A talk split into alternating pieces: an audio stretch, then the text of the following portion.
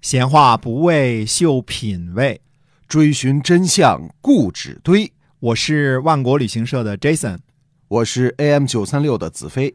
我们哥俩在新西兰跟您聊聊《史记》中的故事。各位听友，大家好，欢迎收听《史记》中的故事，是由新西兰万国旅行社的 Jason 为您讲的。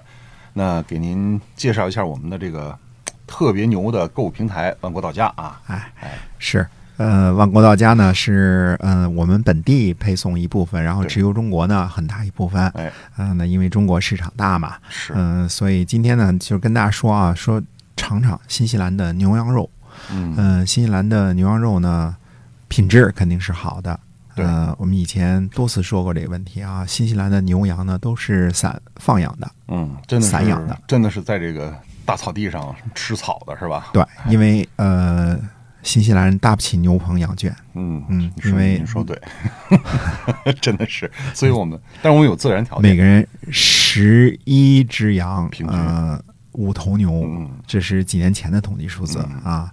这个这个级别的牛棚和羊圈，那搭起来是费老鼻子钱了。对呃，好在新西兰呢气候温和，嗯、哎草地呢是四季常青，对对吧？啊、对完全都冬是天绿的，冬天啊是绿嗯的， 哎，冬天是绿的，哎，反倒是夏天的时候，有的时候需要吃点干草，哎， 对，为什么雨水少了？ 对，没错 啊啊，呃，所以呢，呃，牛羊很身本身呢都非常的健康，所以嗯味道呢、非常的好。你吃新西兰的羊肉一点膻味儿都没有。对，很多在国内不吃羊肉的人，但是来以后一吃新鲜啊全羊部肉，吃了哎，说啊哎真的好吃啊啊，，没错儿啊，呃，整只的呃羔羊腿，我们说羔羊哈、羊羔 lamb 这个词哈、嗯它指的是这个两岁以下的小羊啊，两岁以下在啊大的时候羊肉叫 mutton 啊嗯，它是分类不一样的，不是羊羔都都简单说羊肉啊，嗯呃，像这个后腿最好吃的，啊哎炖一炖非常好吃啊，对，呃，两点五到三公斤一条的，八十一块八毛八，呃，然后新西兰的羔羊排块儿啊、每公斤呢二十七块多，嗯，呃，也不贵，嗯、不贵烤一烤啊，哎，非常好我吃。煎一下都特别棒啊啊，所以海鲜、牛羊肉、水果儿，这是新西兰的绝对特产。嗯，呃，其他的奶粉、什么奶酪这些属于呃附加的啊，对红酒对吧？哎，呃，新西兰农业国家就这么点儿东西， 嗯所以大家但是喜东西欢它好啊，嗯哎，对，点击这个直邮中国啊，可以买到您心仪的东西。哎，呃，我们还是接着讲《史记》中的故事。好，话说赵国的国君是武臣，但实际上主事儿的一直是张耳和陈馀。上次我们讲到赵国的时候啊，说到赵王手下的李良平定了常山之后呢，转而被派去攻击太原嗯。但是到达十邑的时候呢，因为秦军控制了井陉，所以没有办法前进。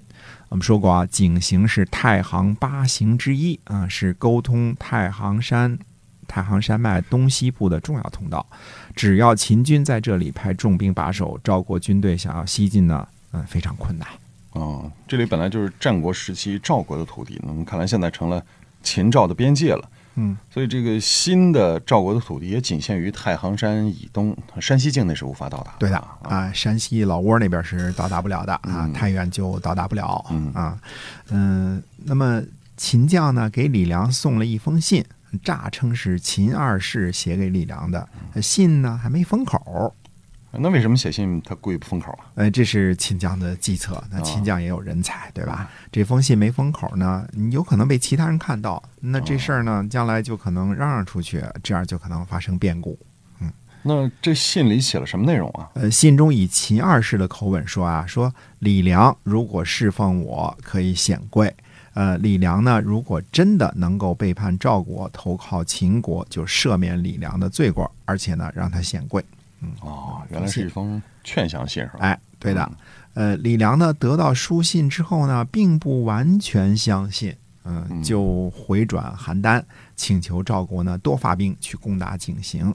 呃，还未到达邯郸，路上呢就遇到了赵王的姐姐出去喝酒，有百余骑跟从。嗯，李良呢远远望见，嗯、以为是赵王呢，呃这么大阵仗是吧？嗯？就趴伏在地上迎接，啊，跪拜大礼，对吧？赵王来了嘛。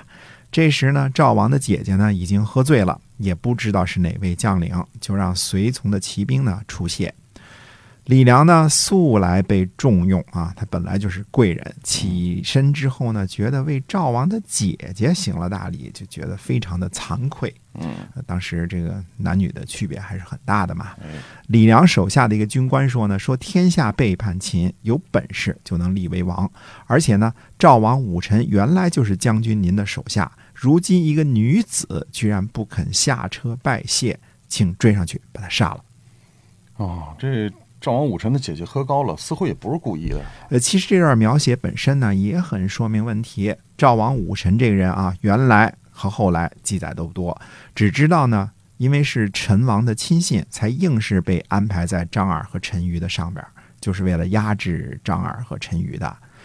第一次呢，跟新立的燕国开战，这位赵王就私自外出，稀里糊涂的就被燕国给俘虏了，弄出一大段故事，对吧？前面我们讲过啊，这位武臣的姐姐呢，显然原来也不是什么高贵的出身。嗯，赵国呢刚刚建立不久，立足未稳。这位赵王的姐姐呢，呃，带着一百多位骑兵外出喝酒啊、不太检点，哎，而且呢喝断了片 儿，是吧？是，嗯、足见这个人的平常的修养也不怎么样，嗯对吧？对对，这这么看来，赵王一家似乎有点穷人乍富的感觉，是吧？哎，李良手下的人马呢，都是战场上的悍将，整天是嗯、呃，整天是冲锋陷阵的，嗯，对吧？给一个女人行礼，还没有正主出来回礼，啊、啊自然就炸了，对吧？就觉得被轻视了嘛。嗯，啊，而且这个乱世有枪就是草头王，是吧？没你错你有什么？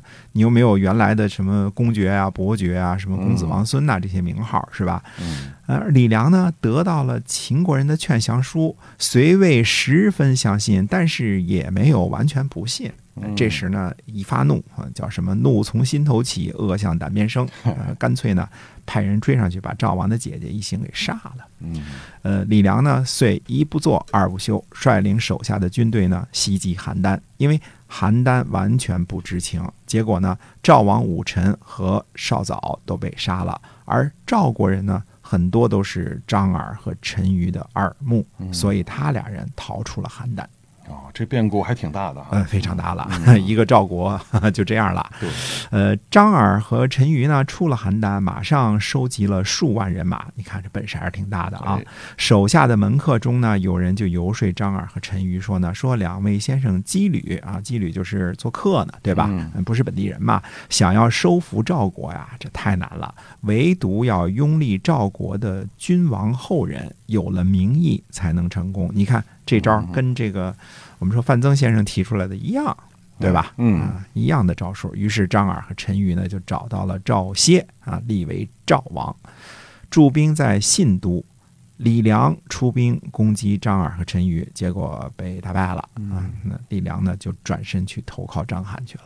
啊终于还是投降了，是吧？嗯嗯，张邯呢率领大军占领邯郸之后，嗯，做了一件恶事儿，他把邯郸的所有的人民都迁往山西后方嘛，嗯，然后夷平了邯郸城池，啊，从战国中期开始营造的天下名都邯郸，就此就被从地球上给抹平了。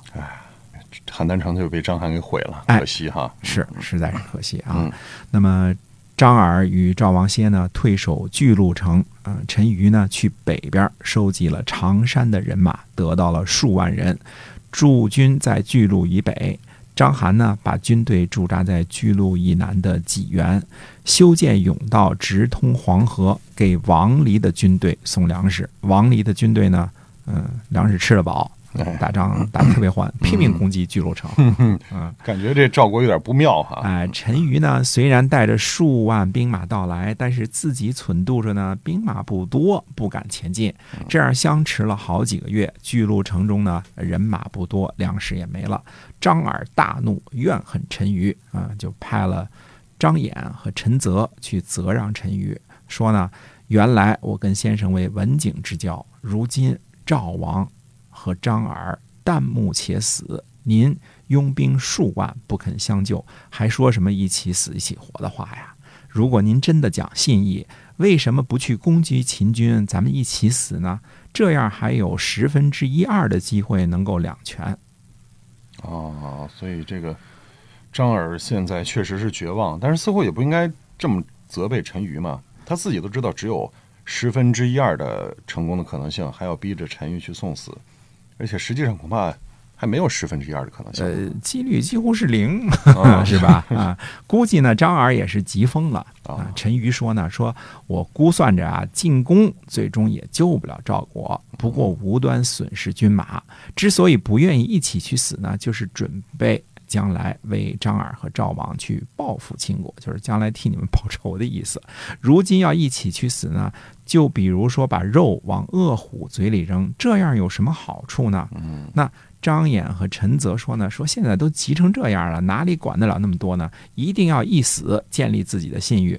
陈馀说呢，我认为去死的话是没什么益处嗯，但是一定要听从你二位的话，拨给你们五千人，先去试探一下秦军。结果这五千人去了就没回来，就如这个 拿块肉去打老虎一样啊啊啊！预知这个赵国的命运，那么到底如何呢？啊，现在非常危急了啊。嗯，且听下回分解。哎，请大家呢持续关注我们的节目啊，嗯史记》中的故事。哎，也请关注我们的万国到家购物平台。对，微信上搜一下“万国到家”就找到了。好，我们下期节目再会。再会。